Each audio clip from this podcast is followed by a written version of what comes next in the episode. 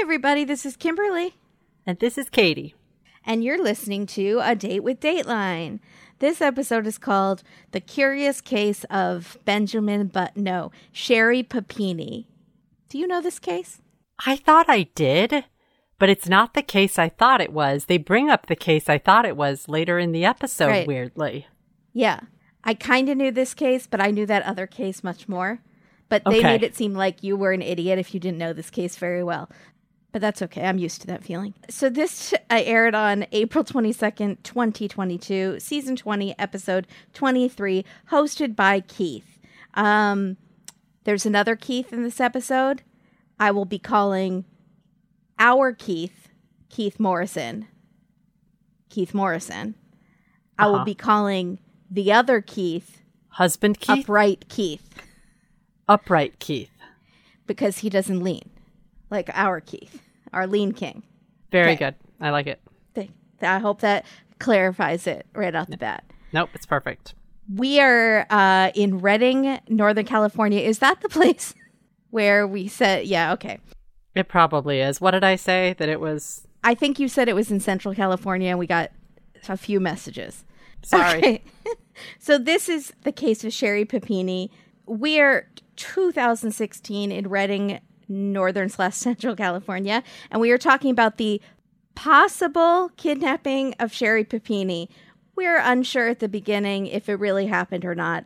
There's lots of speculation, and so if we are flippant about it, that's why. But we'll find out the truth by the end, kind of. We find So- out pretty pretty soon in We find out pretty quickly. About a I half an hour people in. think we're making jokes about something really serious. But so, no- yeah, that's true. But I will say that they do kind of show us the scenes that they're showing us. We don't know. right. So in 2016, upright Keith Panini, Papini, apologies. Uh, Charles on Twitter wrote he kept hearing panini because he was very hungry and he ordered a pizza and I hope that made his hunger go away. But I feel like he just cursed me with that information. Yeah, so you've been cursed. Once you do it, you can't stop doing it. I'll help I you. know. Upright Keith Papini called 911. His wife is missing. Her car was in the driveway. He called the daycare and the kids were never picked up. And he finds her phone in the bushes on Old Oregon Trail, which is where she went jogging and where we all got dysentery. Kids of the 90s might remember. Crossing 80s. rivers. 80s, I guess. Livestock is dead. Yeah.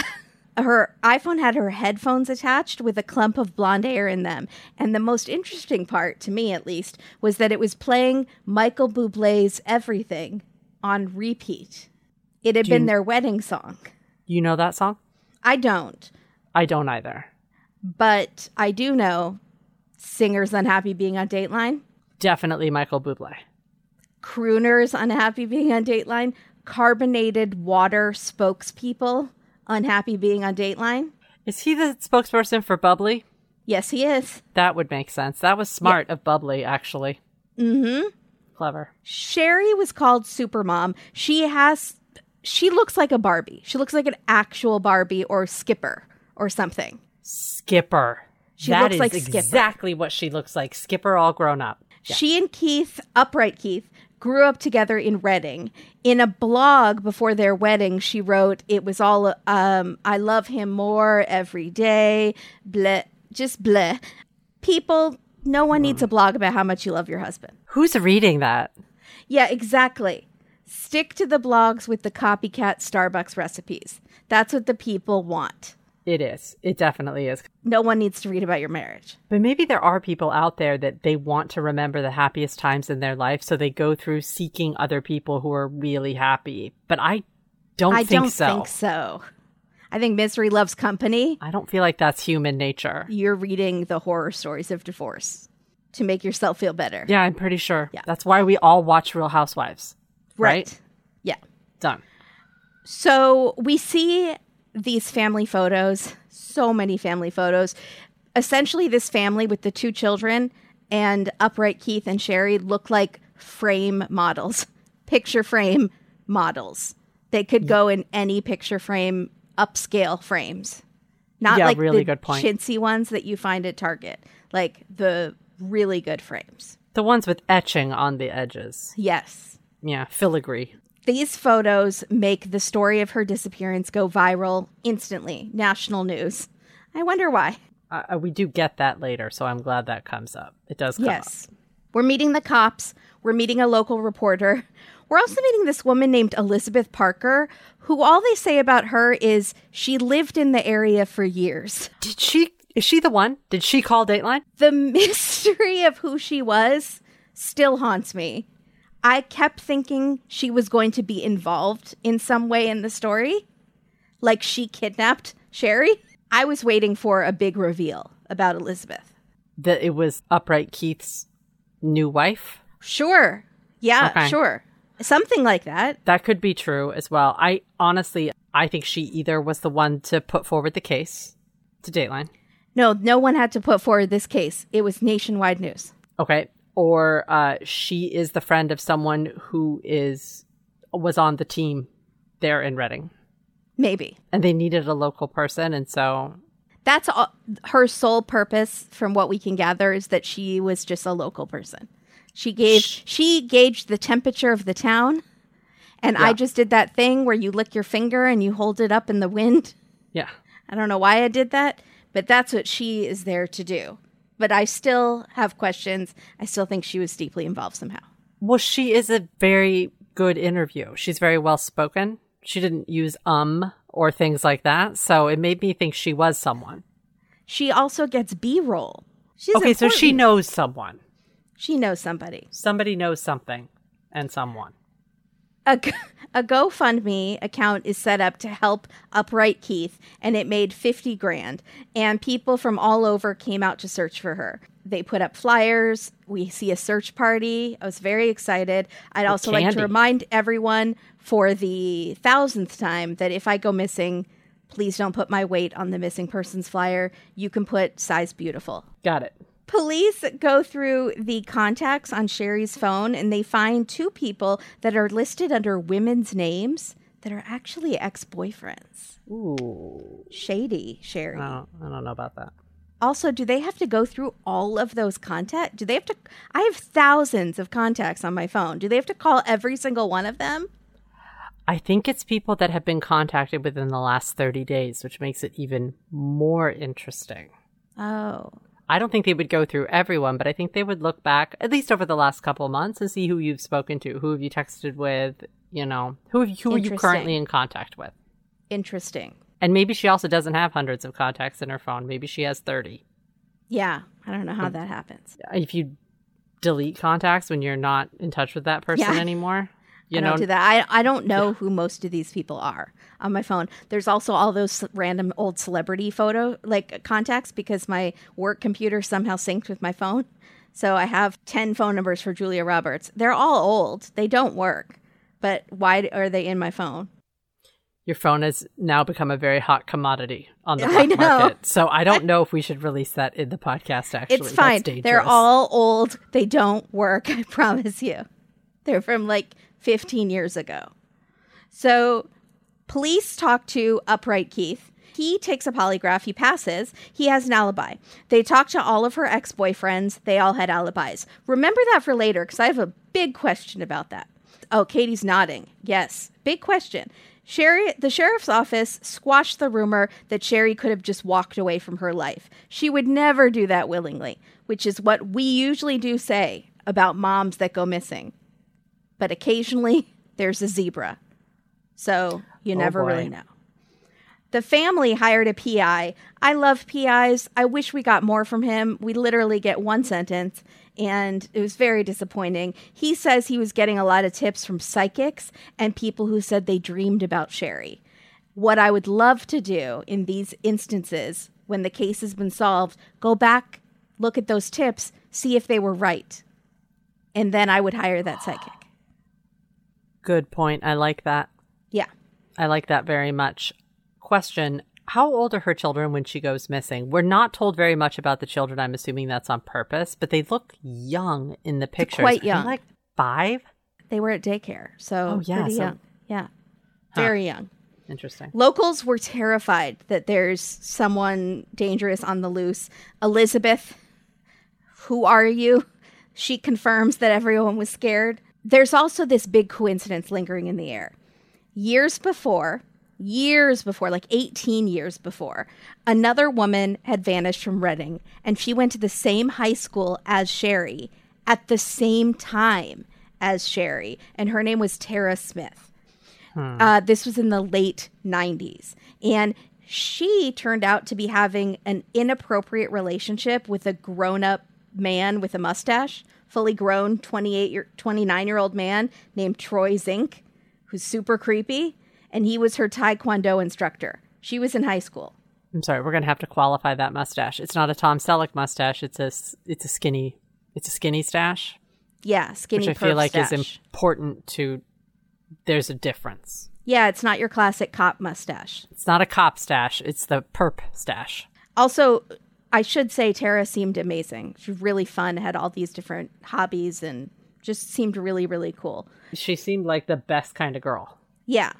So Troy tells police that he had dropped her off on the same road that Sherri went missing on so that Tara could go jogging just like Sherri had on Old Dysentery Road. And he then, after he dropped her off, went to Hang Glider Hill for five hours to pray. Keith Morrison says, Praying for five hours? Which was my reaction. That's extreme.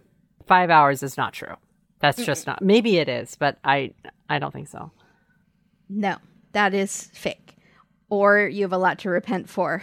I think you were hiding a body. Yeah, 100%. Mm-hmm. Police also find a letter that Tara wrote to him saying she wanted to break up with him. And he had a criminal record for rape. But they never found evidence. Stop. I'm sorry. Why is he allowed to teach high school girls? Thank you very much. Why is he allowed Yeah. to teach young girls? Does he own the the taekwondo gym? Well, I mean, you can own a business, but it should have to be a certain number of feet from a school and all sorts of other rules. Well, because he was he was arrested for rape, not for you know something to do with a child. But if you get put on the list, I think all those rules still apply. Is he on the sex offenders list? This is a sex offense. Yeah, it's a sex offense. It doesn't necessarily have to be with someone of a certain age. So why in the world? Okay, and then it makes me question. Now I feel like I need to go through every single instructor that my nieces have and just mm-hmm. double check because It's not a bad idea. goodness gracious. All right. They never find out any information, any evidence that can prove that he hurt Tara, and they never find her. So he was never arrested. And we are talking to her parents, and they're lovely, and it they're heartbroken. It's very sad. Yeah. And now, 18 years later, Sherri is missing. So police look for Troy right away. Does he have an alibi? Yes, he does. So they aren't connected. Something happened there. Yeah. Then, 22 days after Sherri went missing, a lady is driving early Thanksgiving morning, 150 miles south of Redding, by an exit that says YOLO. YOLO, Yolo's a town? I guess. So she sees this woman frantically running between cars on the freeway, and she stops and calls the police.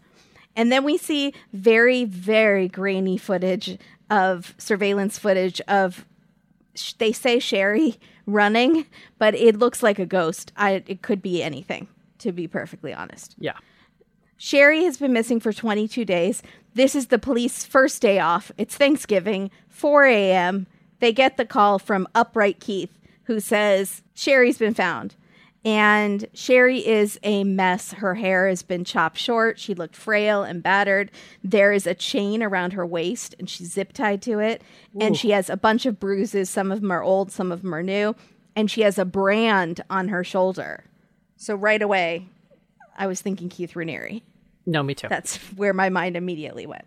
The local woman, Elizabeth, says they all woke up to the news that Sherri had been found. Who are you, Elizabeth? That's what I want to know.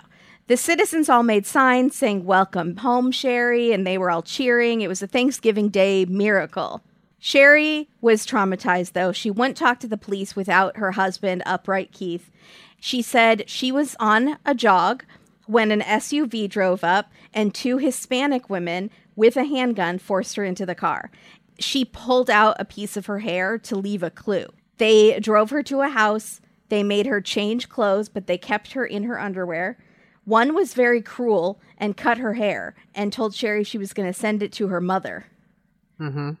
They let her shower, but they only fed her once a day. She got rice and tortillas, occasionally an apple. It was at this point in the story that I wrote in huge letters, Gone Girl? Right, This story does not ring true as it's being told. right. The cops are doing their best to tell us, Wallace and, not Gromit, Wallace and Jackson, the two detectives, do a good job. Yeah. But there is a breakdown at some point with them where you're like, this isn't the real story, is it, Wallace and Jackson? Right. This isn't it. Right. The one thing about the cops, I will say, one said that she was emaciated, which I thought was a nice um, Freudian slip because she was emaciated, but she was also emancipated. He said emaciated? She he said emaciated, but he she it kind of is true. I think he killed two birds with one stone. Exactly. Yeah. They um, kept her chained in a closet where she had to use a bucket with kitty litter for a toilet. Horrible. Also, I wish we had that sponsor for kitty litter again. Kitty Poo Club? Yeah, it would fit perfectly in I this still use them. I love them. Love it.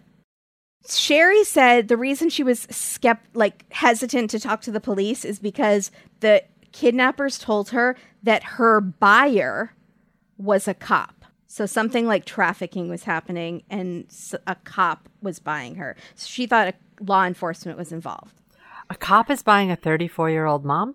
Yeah, I I don't No. I think I mean, she looks like Skipper, but but I do think the um, demographic for trafficking, which It's- is horrible, and we're not joking about trafficking. No, the demographic horrific. is much younger. it's uh yeah, early 20s, right? Or like late teens. I think Mm-hmm. it's Yeah, no, it's horrific. I'll give it a bing.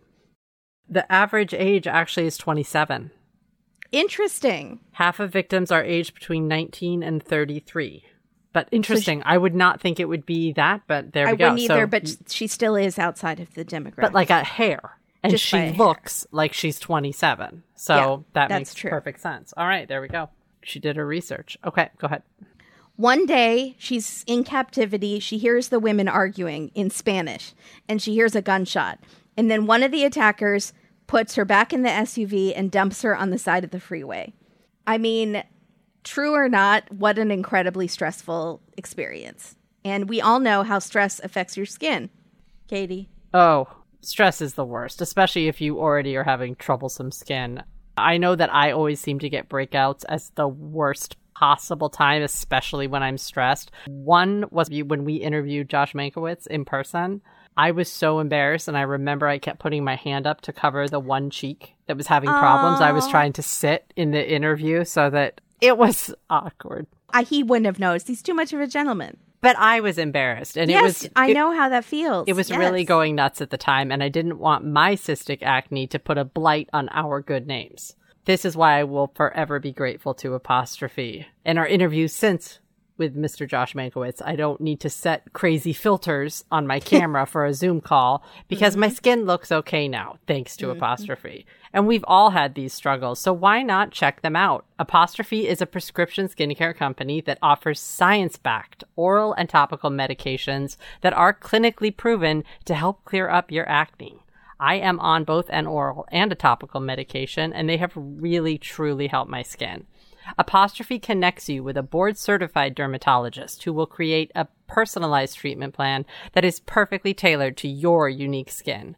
All you have to do is fill out Apostrophe's online quiz about your skin goals and medical history, then snap a few selfies, and your own dermatologist will create your customized treatment plan. And Apostrophe treats all types of acne hormonal acne, facial acne, chest knee, back knee, and butt knee, because they treat breakouts from head to tushy. For me, I know that I was really dragging my feet on going through the process of what it would take to actually improve my skin. First, there is looking for a dermatologist. I was asking friends and then also trying to navigate through a million online searches. Then going through the actual motions of making the appointment and waiting the six weeks before I could actually get in to see someone. Then sitting in the waiting room and then having to wait in line at the pharmacy. And we're all busy folks with busy lives. So apostrophe is the dream come true.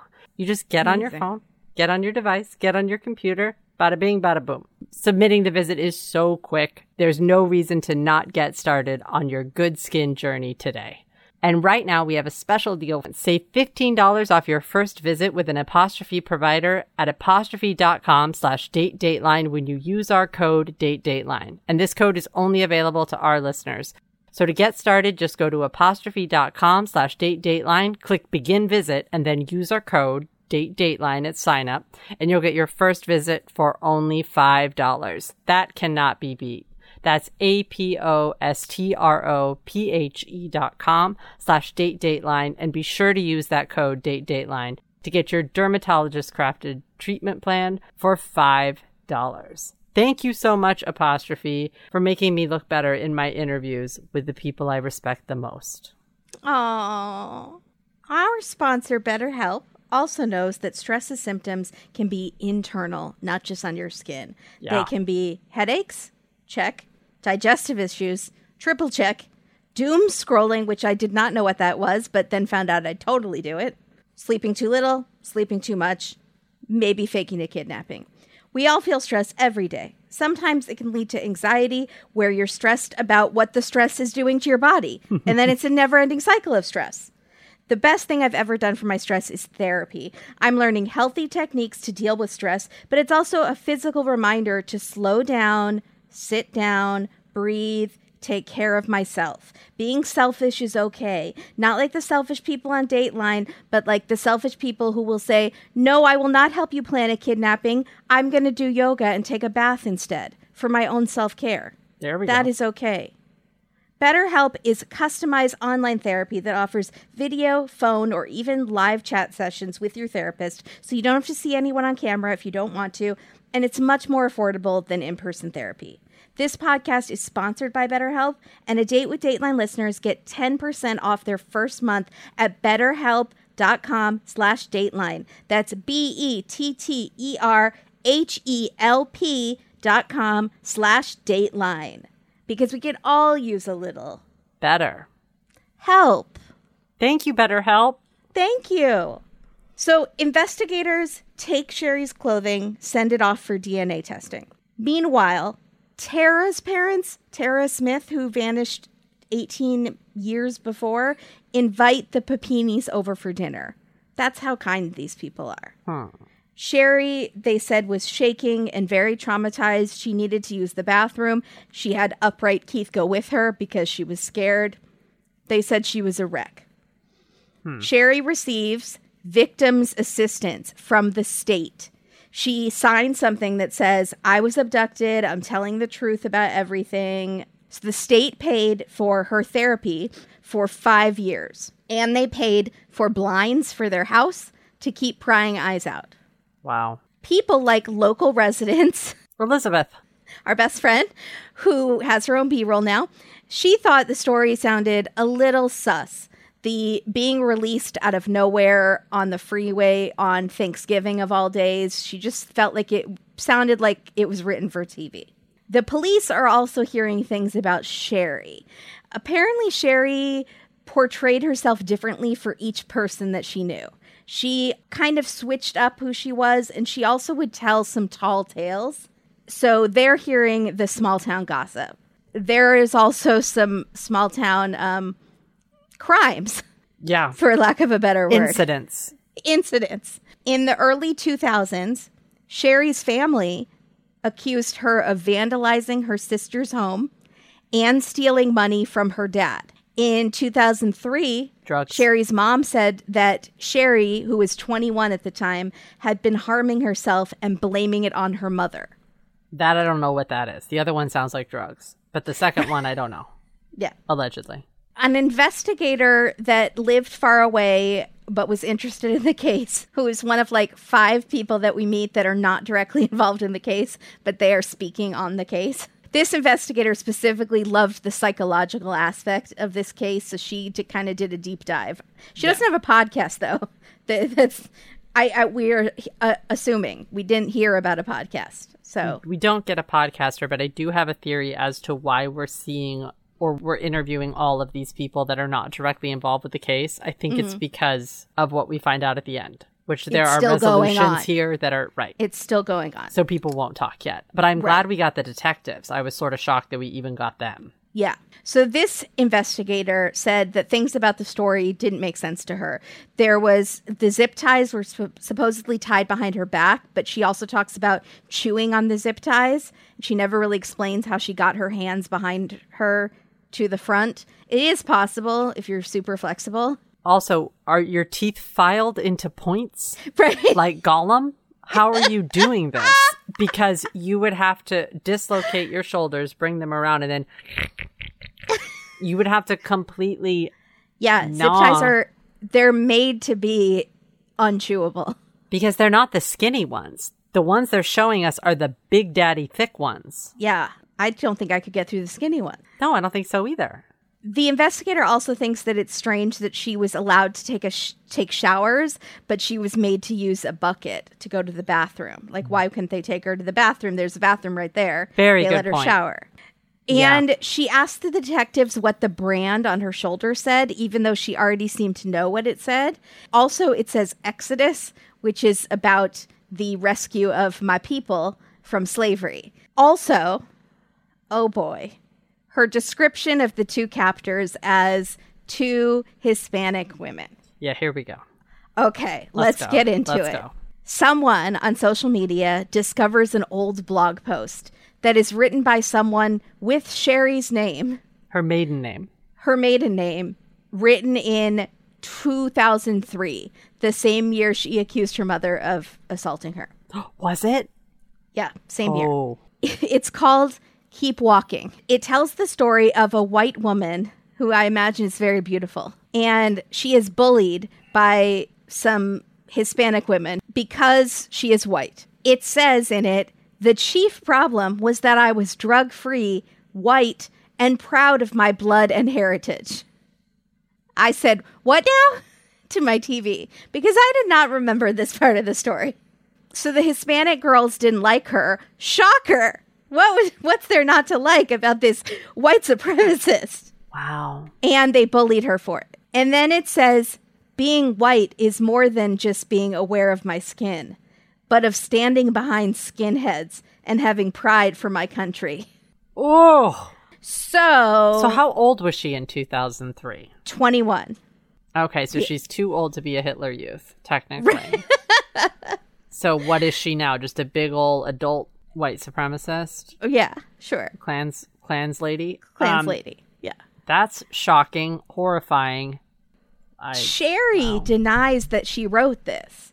And she says someone was posing as her and that she's hired a lawyer to take down these posts. I wish we got more about this. There's probably more information out there. Maybe someone can enlighten me. Did they find that there was a date embedded on when these posts had been written and they weren't like a recent post or where they came from, an IP address, something like that? Because I don't really buy what she's selling here. But also, if you're going to fake your kidnapping or you're going to go on 90 Day Fiance, wipe your social media of all offensive things. It's not that hard. But that could be a great job. I do think if someone wanted to start a small business and they were tech savvy, if you were about to become a public figure for faking your kidnapping or going on a reality show, you hire them and they go through deep dive on all your social media accounts and they take out anything that's slightly offensive or racist. That would also probably be a really good paying job because those people would have to hold your secrets. And can I say that probably a lot of these people do hire companies like that? And if I worked for that company and saw something slightly offensive, it might accidentally get left. accidentally Yes, I would totally leave it. You're so right. Especially something with the word skinheads in it and standing behind them. Uh huh. Yeah, and I'd be like, no. Sherri, it's totally clean. You're great. Also, your blog posts are beautiful. um, people are really going to love it and see you as a sympathetic victim after. So the detectives need hard evidence that she's faking it or that she was actually kidnapped. They get foreign DNA back from her clothing and her body. It's from two individuals. One is a partial, and it's from a woman. There's no match for it. They can't test it. The other was good enough to put in CODIS, but there's no match. And it came from a man, even though she said she was attacked by two women, and it was on her underwear, even though she insisted that she was not sexually assaulted. My question was, are they new underwear? Because we had another episode Are you doing JonBenét? with JonBenét. Some new underwear has been found with traces of DNA on it from factory workers and such. Not all roads lead back. Not all Oregon trails lead back to JonBenét Ramsey. it can't. Says you. I think they do, Oh, can't. because I will solve that case. So Yo, everyone thinks that. that they're going to solve it. Yeah. There's I'm sure a, I thought the it at one podcast that's most recent about it. It's called A Normal Family. I think it's very interesting. So the cops are confused. Is it a deep dive? Very deep dive. Each episode is like about a different family member. I have an incredibly long road trip. I'm writing this down. Yeah. I have it in my near future, so here we go. So the cops are confused, but they don't want to accuse her of lying because A, she could be a victim who's been through something terrible. But more importantly, a few hours away, there is a woman named Denise Huskins, and she was abducted, and the police accused her publicly, held a press conference, and Yeah. said that she was lying. And after she was vilified in the press and by the whole community for a long, long time, it was proven that she was not lying. She was really kidnapped and it was horrible. Yeah. The police, in turn, were vilified for what they did to her the victim shaming and the fact that they did not believe her. And they did it right away, too. It was like Yes, right when did. she came back. They Yeah. said no, she was faking it. It wasn't even like they put a ton of time or research into it. It was a gnarly set of events. And I It was. This is the case that I thought we were discussing. And then Yeah. the minute they brought her up, I was like, "Oh yeah, that's the woman that I'm thinking Yes. of that that happened to that. That was So that is awful. a, another Dateline, and it's called Twisted Tale. If anyone's interested, it's very interesting. Oh, is it a Dateline? I did not hear about it on Dateline. I Yeah. heard a whole other thing about it. Oh, interesting. It's a uh-huh. Dateline as well. It's a little sad. And it was a guy that said he was part of a much bigger thing, but he wasn't. It was actually just yeah, I remember it. Okay. He felt badly that she was being raked through the coals and said, yeah. "I did it. I kidnapped her. She's telling the truth." It's pretty intense. Yeah, Yeah, it's it's, a crazy weird. story. All right. Speaking of twisted tales, most of our relatives have insane stories that we've never heard. Yeah. I thought I knew my mom better than anyone. I know all of her crazy stories. Like when she was held up in a grocery store robbery when she was 16, and when she was held up in a bank robbery when she was 60. Are both of those stories real? Wow. Joni? Thank goodness for Storyworth. It can help me get to the bottom of her web of lies or truths. Each week, Storyworth emails your loved ones a thought provoking question of your choice from a bunch of questions like, What's some of the best advice your mother gave you? Or if you could do it all over, what would you do differently? Ooh. To get that sort of information from a relative, what would they do differently? It's got to be the best gift you've ever given. After a year, Storyworth compiles all of these questions and answers, stories that your relative tells, along with photos, into a beautiful keepsake book that the whole family can share for generations. Future generations can wonder did Joni really let herself into our cousin's house at two in the morning and the homeowner pulled a gun on her because she was in the wrong house? Or was this colorful exaggeration? Unsure. I know that story. Give all the moms in your life a meaningful gift that you'll cherish for years. And that can be your mom, your grandma, your aunt, a family friend that feels like a mom. Mother's Day is for anyone that's motherly in your life. Yes. Storyworth is the best Mother's Day gift. And right now, for a limited time, you can save $10 on your first purchase when you go to storyworth.com slash date dateline. That's S-T-O-R-Y W-O-R-T-H dot com slash date dateline to save $10 on your first purchase. Storyworth.com slash date dateline. because all of our stories are worth remembering. Oh, atta girl. Thank you, Thank you. Storyworth. Thank you. Katie, story that I want to hear. It's about that great bra that you're wearing. Yeah, I'm happy to talk about it because it is the best thing in the world.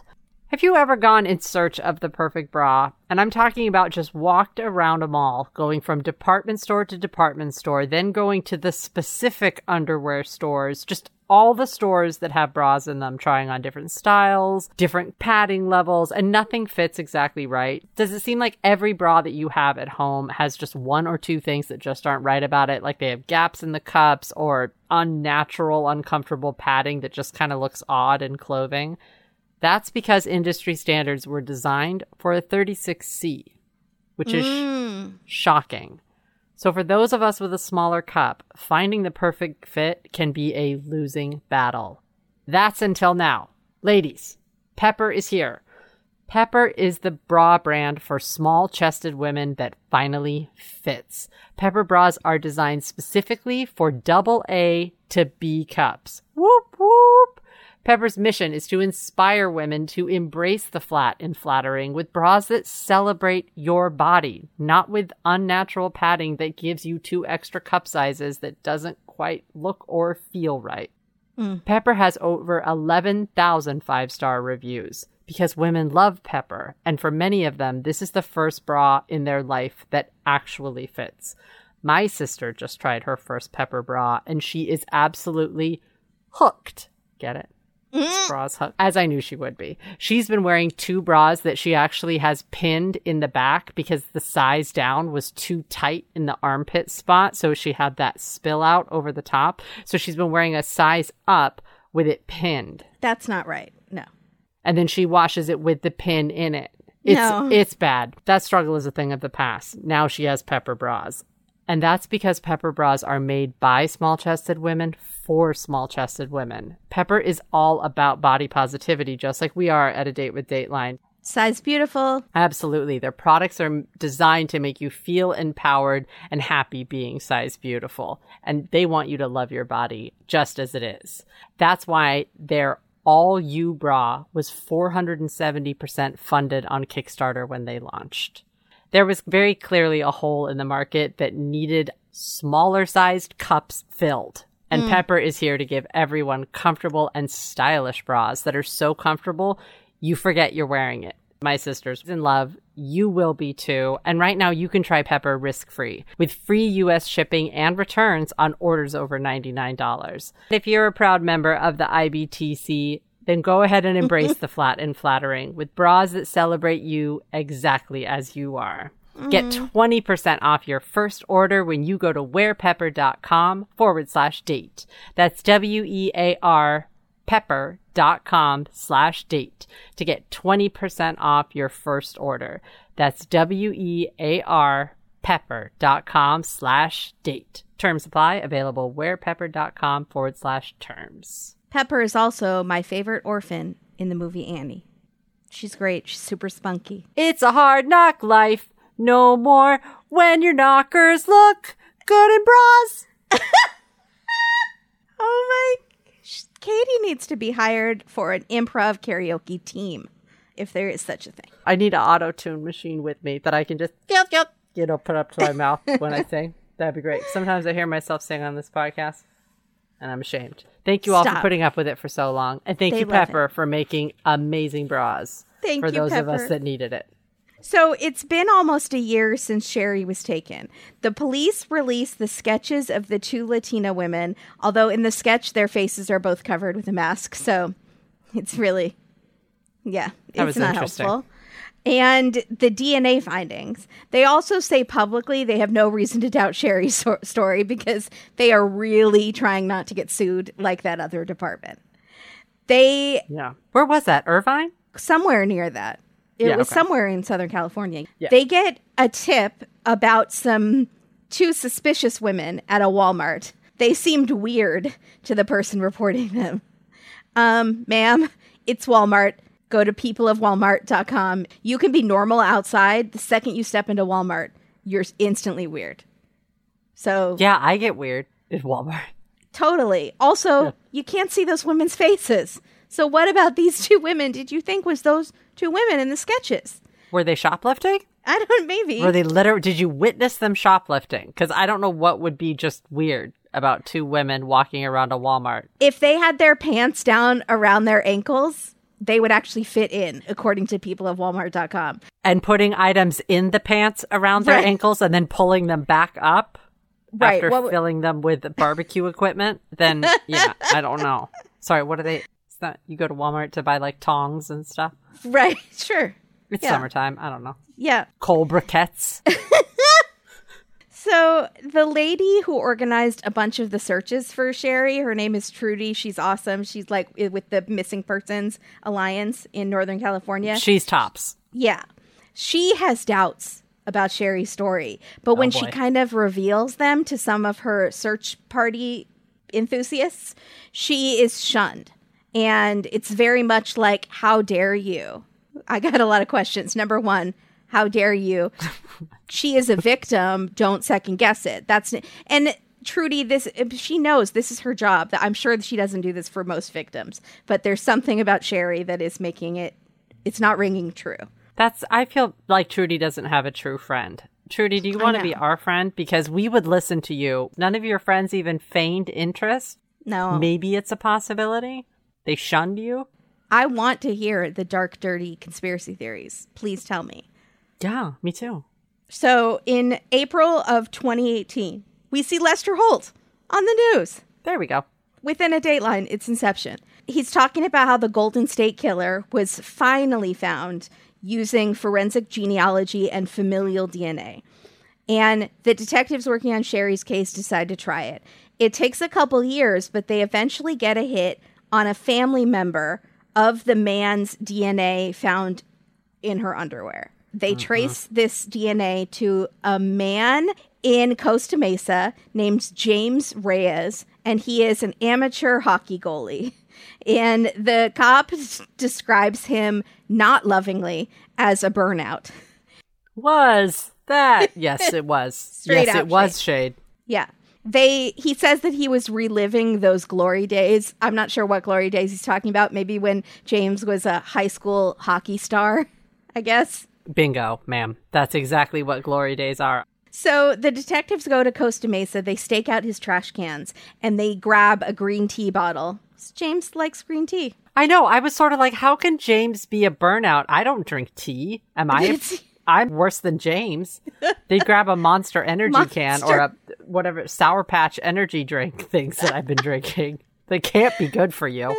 No. That's bad. So they get a perfect match. His DNA matches the DNA on Sherri's underwear.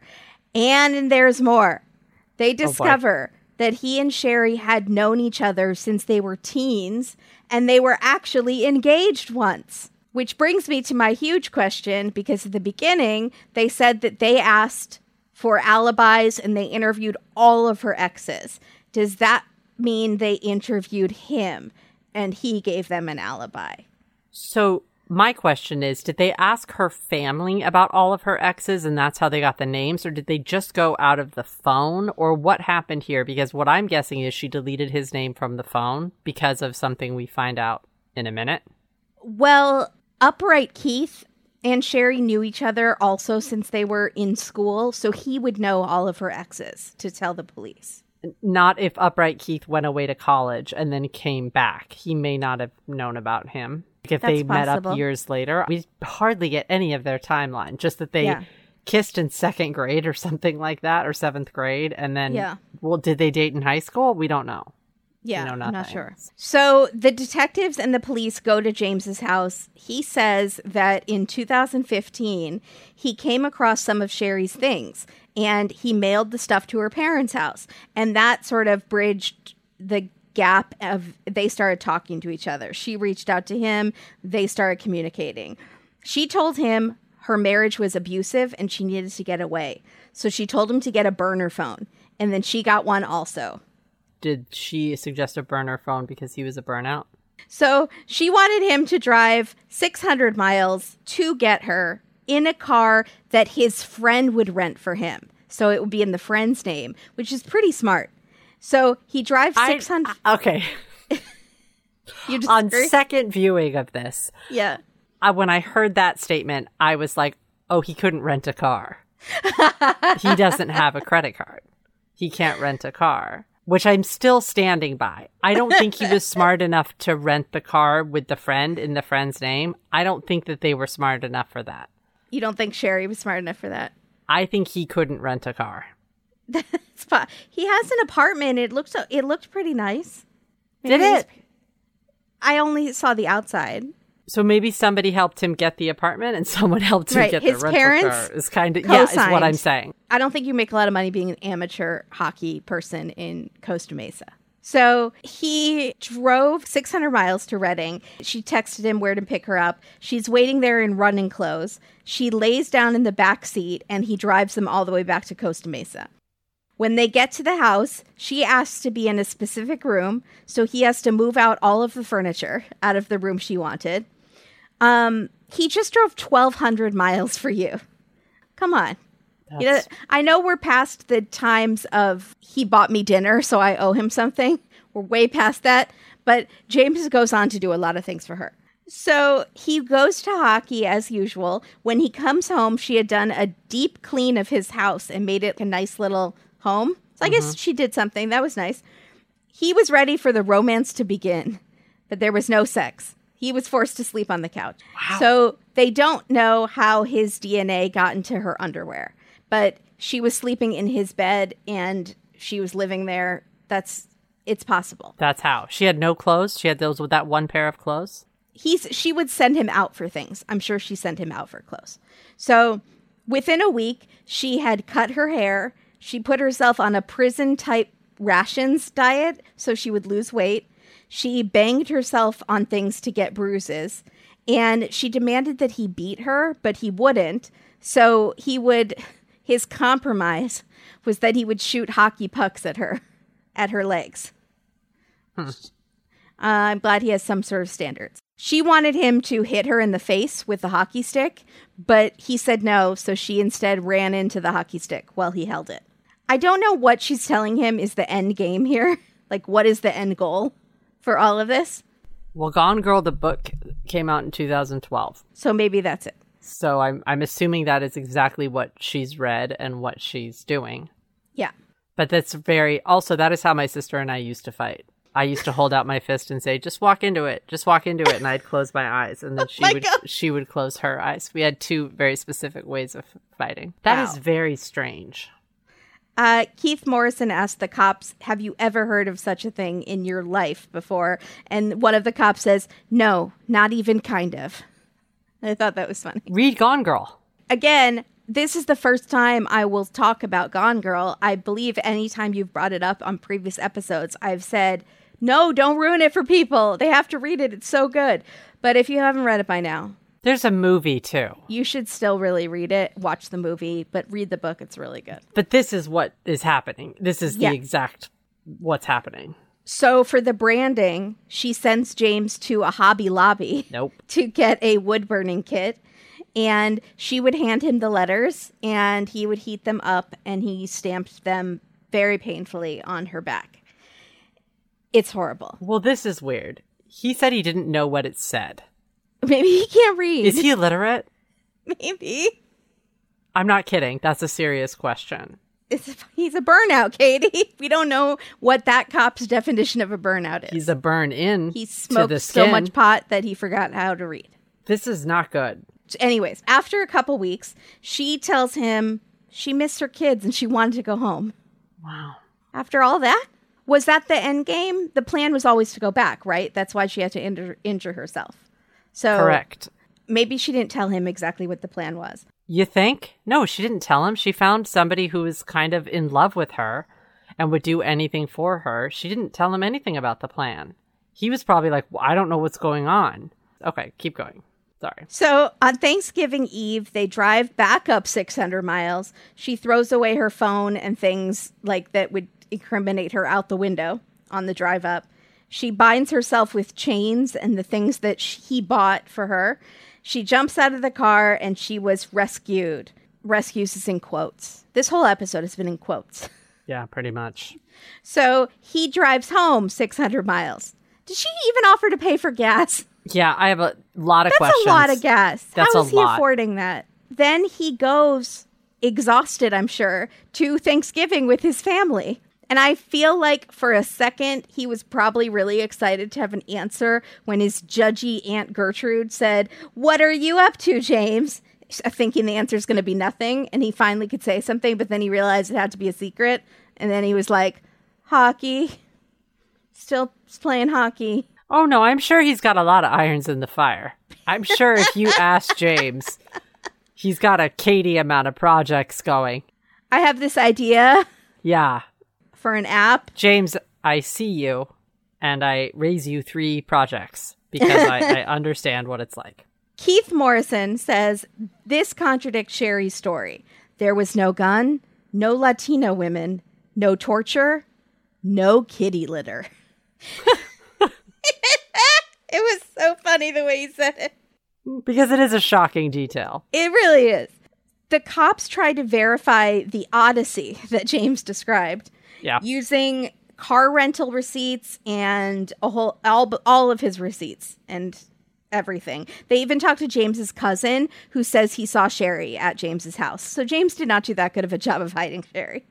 The bruises on Sherri matched up with James's story, like the fact that some of them were old and some of them were new, and he knew exactly where they would be on her body.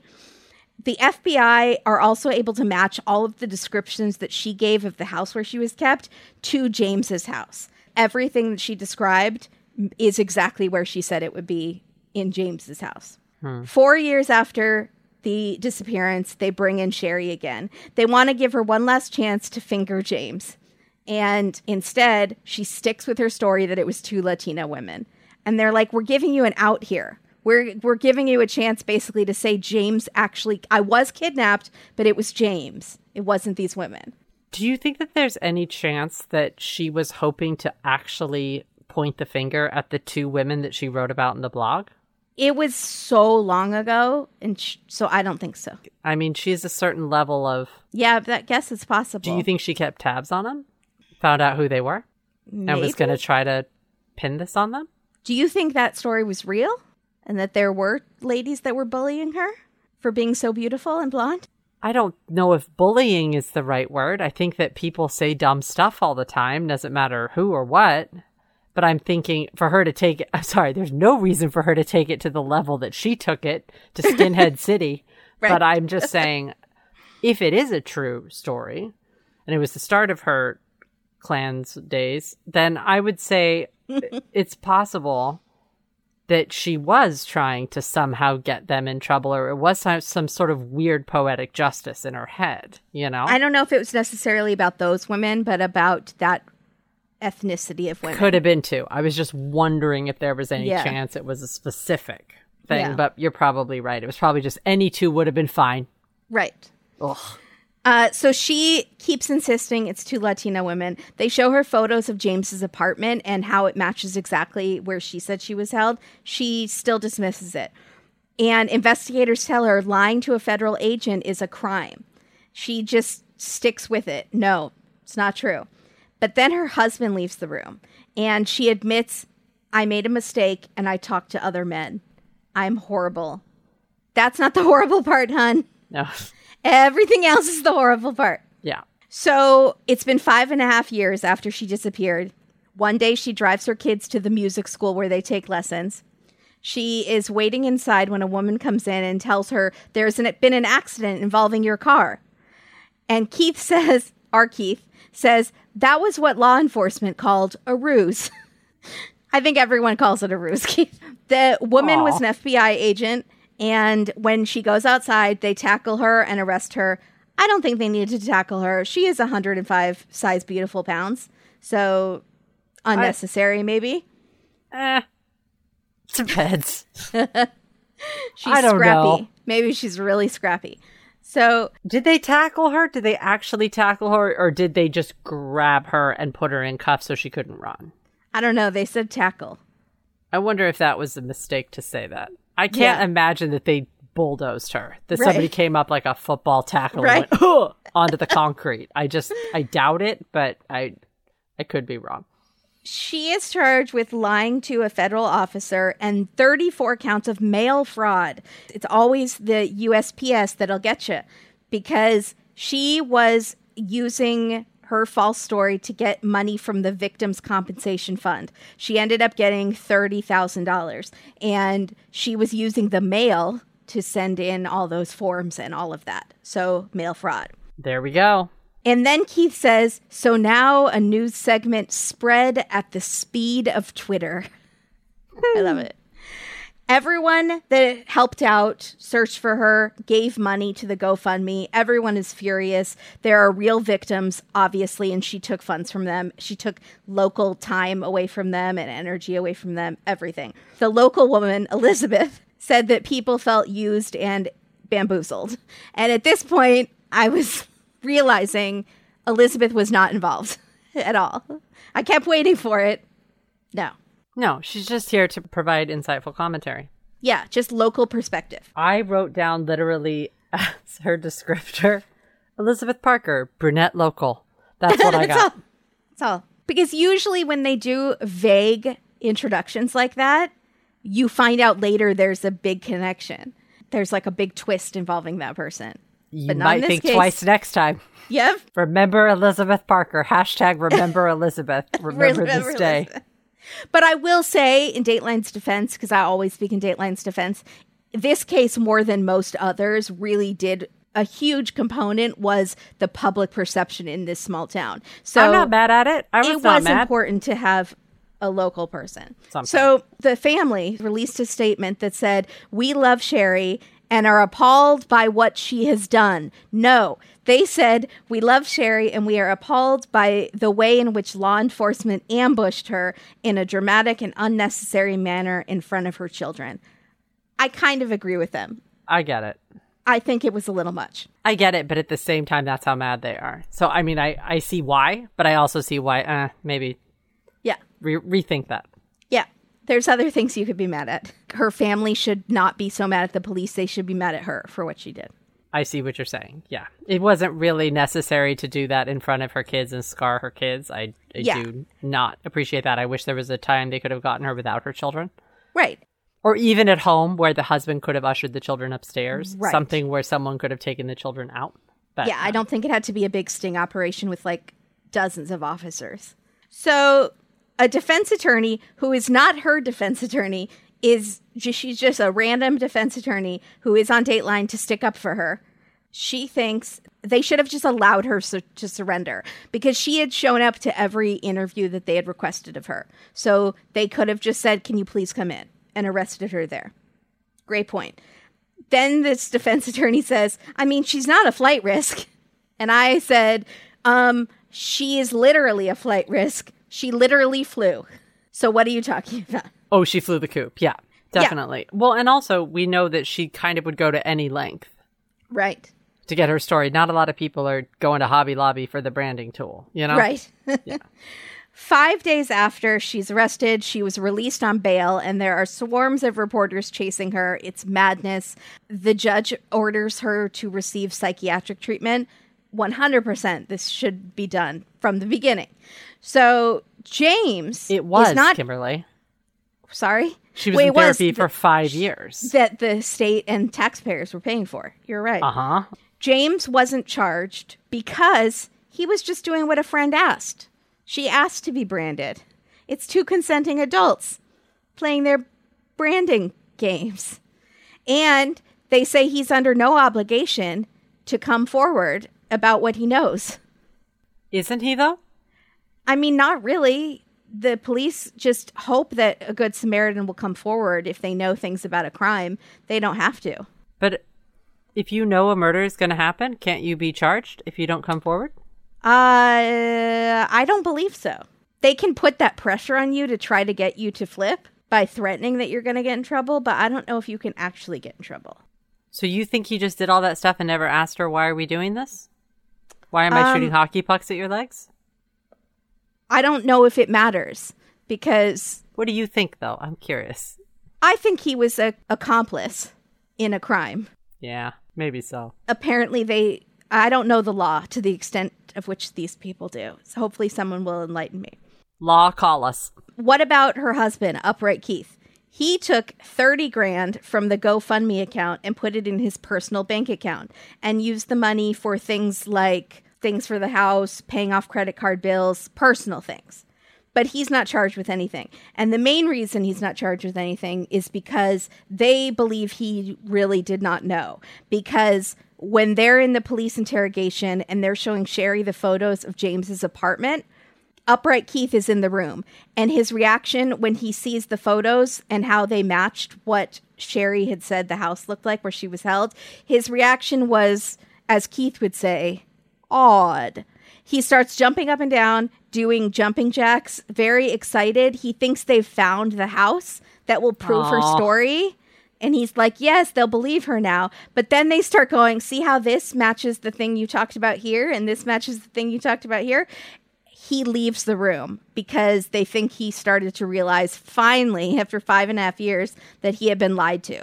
I don't think he was like, they'll finally believe her. I think he was excited because he thought they were going to catch the person. Catch the person. I think at this point, he still thought they believed her. And then when they started going in on her, that's when he left and was like, oh, this is turning. Mm-hmm. This is bad. Felt really bad for Upright Keith. Also, I'm not really mad at the credit card payoff because who knows how much money he put on his card during Right. this time when they're looking for her. Right. I am sure it was unbelievably expensive. So, he probably couldn't work, That's a- has to take care of the kids. Yeah. right. You have I no don't know idea exactly- what kind of. If that GoFundMe indicated exactly what that money was supposed to go for. But I'm sure it went to paying some of the incredible debt that he incurred during Yeah. the time that she was missing. I don't think this is like the husband of Debbie Hawk and he's buying cars when he's supposed to spending that money on the kids. Yeah. They both declined to be on Dateline. So did James. There's no evidence that Upright Keith ever hurt Sherri. They believe that that was a lie that she told to James. The cops are furious. The one defense attorney who is not hers thinks that it is a symptom of a mental disorder, uh, factitious disorder, which I've never heard of. Keith kind of smiles. I don't think he's heard of it either. And then he does a little was that shade because he says, now she's not a doctor and there is no evidence that Sherri's been diagnosed with this disorder. But I do think there is something wrong and what she did is not indicative of a healthy person and there's some thing she needs No, there's some sort of narcissistic personality disorder or something. I mean, there's a few, probably a few diagnoses that probably they could several give her. yeah but it's funny that this lady is diagnosing her when she's never even met Sherri I'm surprised they left it in, to be honest. I know she's a defense attorney she's not a psychiatrist I wonder if they wanted us to look it up. maybe Mm, okay. So the investigation cost $150,000 for Oh. local law enforcement, but it was also with the FBI and all this other stuff. The defense attorney says there's nothing that she did wrong by disappearing because people disappear all the time when they want to. And if police want to spend resources looking for her, that's on them. What? That's a that's a weak argument. When she came back, she pretended like a crime had happened. Right. So it just totally negates everything you just said. You're right. People do disappear all the time and police spend resources and whatever. And I don't know what the percentage is of people that just disappear because they want to disappear, but I'm guessing more than the people that want to disappear disappear. People that don't want to disappear disappear. And so they have to give equal weight to both, right? Mm-hmm. So but I they usually don't. Usually they say people disappear all the time. They just wanted to get away. Just give it a few days. It's fine. And they don't usually follow through unless it's a minor. Even when it's a minor, they say, oh, they probably just ran away. To call us in a few days. True. So I would just, it's a very strange argument to make. It is that it's that she's there's nothing technically wrong that she did by disappearing. This is a suspicious circumstance. She disappeared with two young children at home Yeah, on a road she didn't just- where her hair was pulled out in a chunk wrapped around her phone. exactly. She framed it like a crime had happened. A crime had for and sure then when she appeared, she had chains around her. and so- bruises and yeah. her hair had been chopped. Yeah, come Right. on. With a story. Right, with a story. So the defense attorney does point out that when a white female disappears, it's a way bigger deal than when a woman of color disappears, which is 100% true. They go to the cops, and the cop says he doesn't think that's accurate. He thinks that they work each case the same, no matter who the person is that disappears.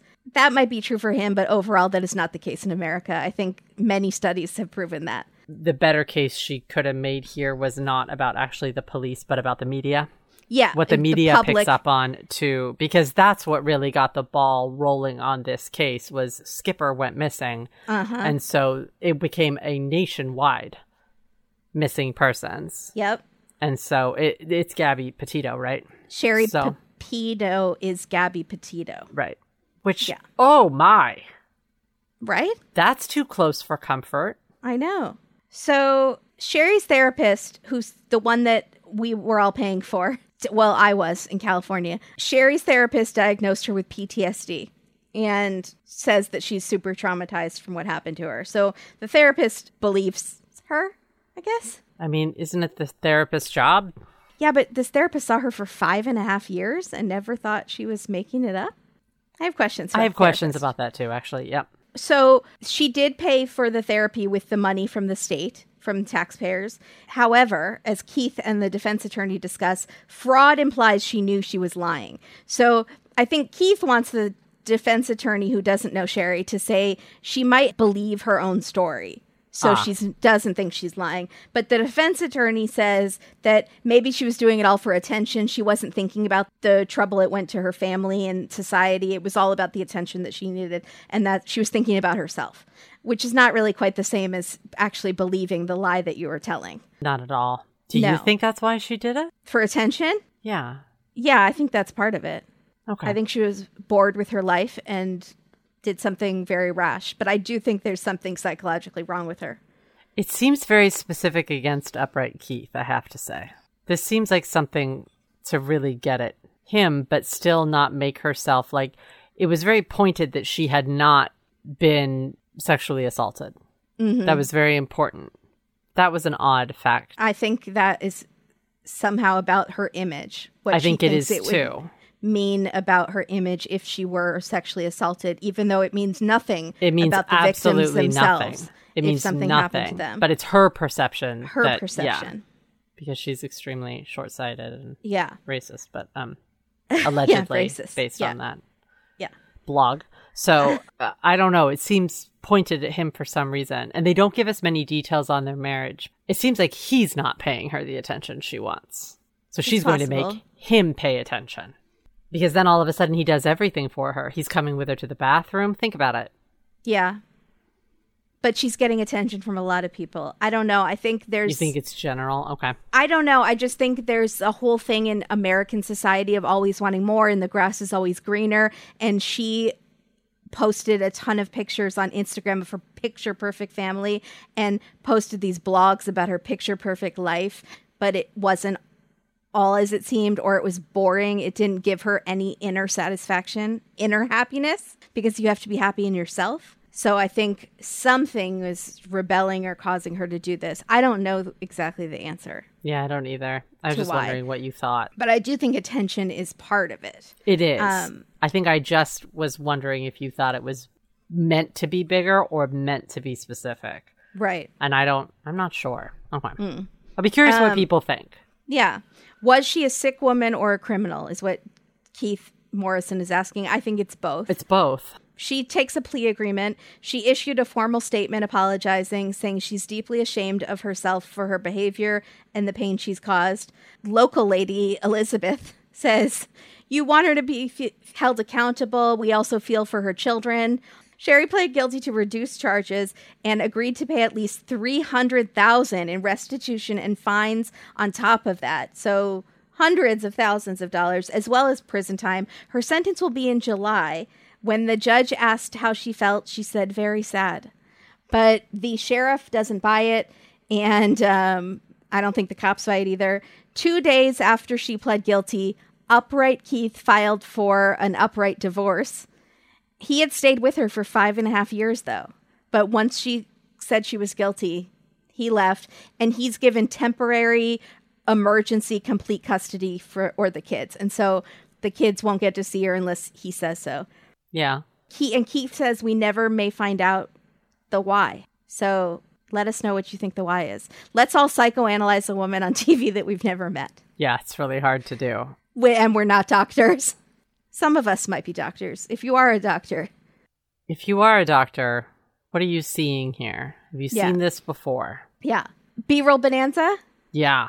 so many shots of the phone with the headphones. Also, they're coiled, which uh, someone else on, I can't remember if it was on a Dateline Twitter thing or something, but they are kind of wrapped up nice and neat. They're not askew They definitely are. So why is that? Because she faked it. They're placed on the ground. The phone is not cracked or anything. Sorry, was that the real pic? I don't think that's the real image. I think this is recreated footage, is what I'm saying. No, I've heard um, people on TV that were there, investigators saying that was weird to them, that the phone wasn't cracked, that it was coiled like that. That would have been the first red flag, right? Yeah.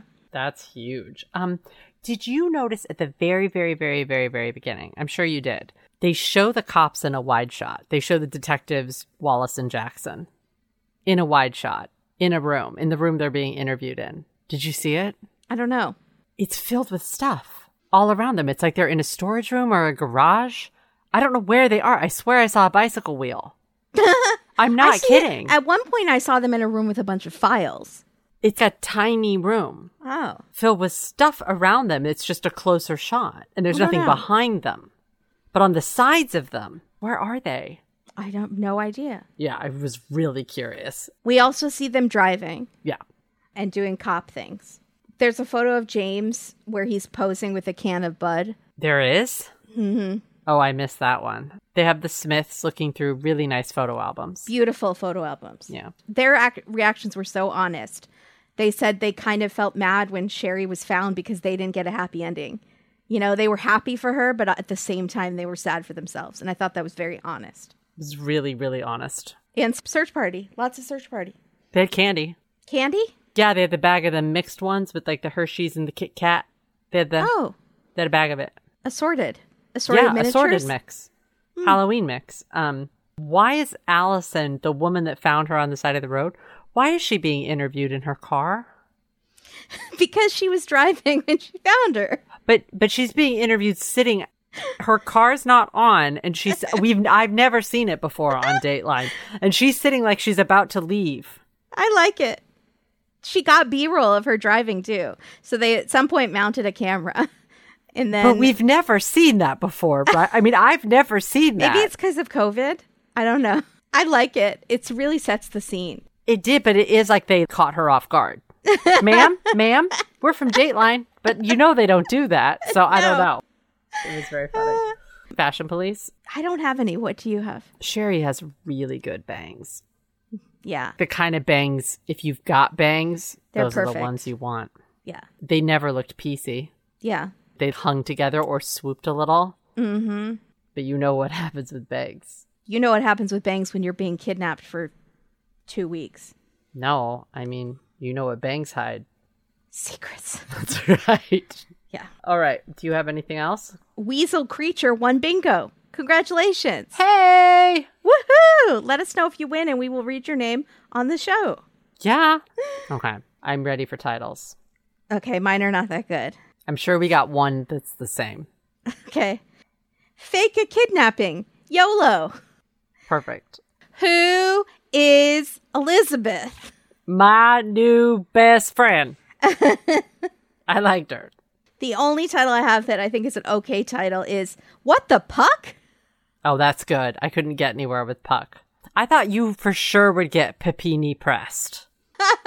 you didn't? No. I thought for sure you would. No, I'm not that clever. Uh, bangs to rights. Not so gone girl. Mm-hmm. Uh, delusion and dysentery on the old Oregon Trail.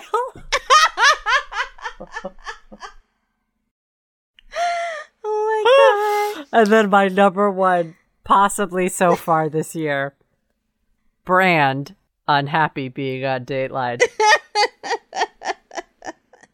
I'm very proud of that one. Very good. Thank you. Good job. I want to go look at Oregon Trail again. I want to look I, at that I honestly never played it, but I just know people of our generation speak about dysentery all the time. Would it be fun for you and I to play Oregon Trail now Yeah. and no. see what we would die?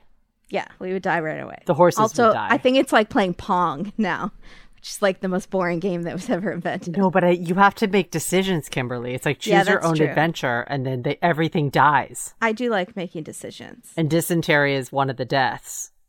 But I think Yeah, there's I- multiple. I think you can freeze to death. I think there's a bunch of things that can happen. Oregon Trail is rough. I know it's really There are. Latina women everywhere. They're out to get you. My gosh, what's wrong? That was so bad. Oh, But it was also just weird enough to be true that it was like, wait, two? What? What are you Mm-hmm. I don't know. about? If I'm hearing two Latina women with a handgun, I'm thinking, no, that's fake. No, it was weird that it was women. I was shocked. I was Yeah. like, wait, what? And it's not that women can't do anything, but I I wouldn't think they would kidnap for the for the buyers who are cops. I don't think that's weird. happening. And I think that their modus operandi would be different. I think what they would not be like, get into the car, I have a gun. I think they would be befriending and then and then get you in the car another way because that's what people that traffic That's do. the traffickers do. You're right. exactly. So this is a weird At least if Law and Order is telling us the truth. no, there's been a bunch of cases where that's actually happened, where people Yeah. who have escaped it noticed that they were being approached by this woman. Then a man will come up, but then the woman was there. I mean, it's Mm-hmm. that's strange. I don't know. Did you have any tweets? I do. Vane FL says petition to make YOLO. You only lie often. There we go. That's accurate if it's Sherri. Uh, That's Life says James is all whatever you want, Bay. it's like she gave him a honeydew list, and he's like, sure. Branding, sure. Hockey, hockey puck, no problem. You want me to clean oh, the drive house? you back. Drive you back up now. Okay, sure. Go back to the abuser. Yeah, let's do that. What No in the problem. world, James? We need to talk. I have We- questions for I you, have. sir. I think he has a lot of concussions from hockey. Jeff Modzalewski said, "I'm not driving 600 miles. You want me to fake kidnap you? It better well be local." Rex, the TV terrier we love, said, "If I saw an exit on the highway that said YOLO, I'd have to take it. You only live once. You got to." Go get up there. It's there.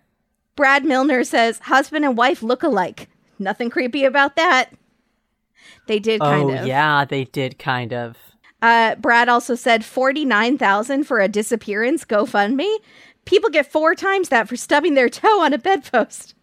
I was surprised that she did that. They only got that much. I feel like with the attention the case got and how beautiful and white she was, they would have gotten more. I am actually kind of surprised too. Paula said she got kidnapped while listening to Michael Bublé. That's totally the opposite of the mood he's going for.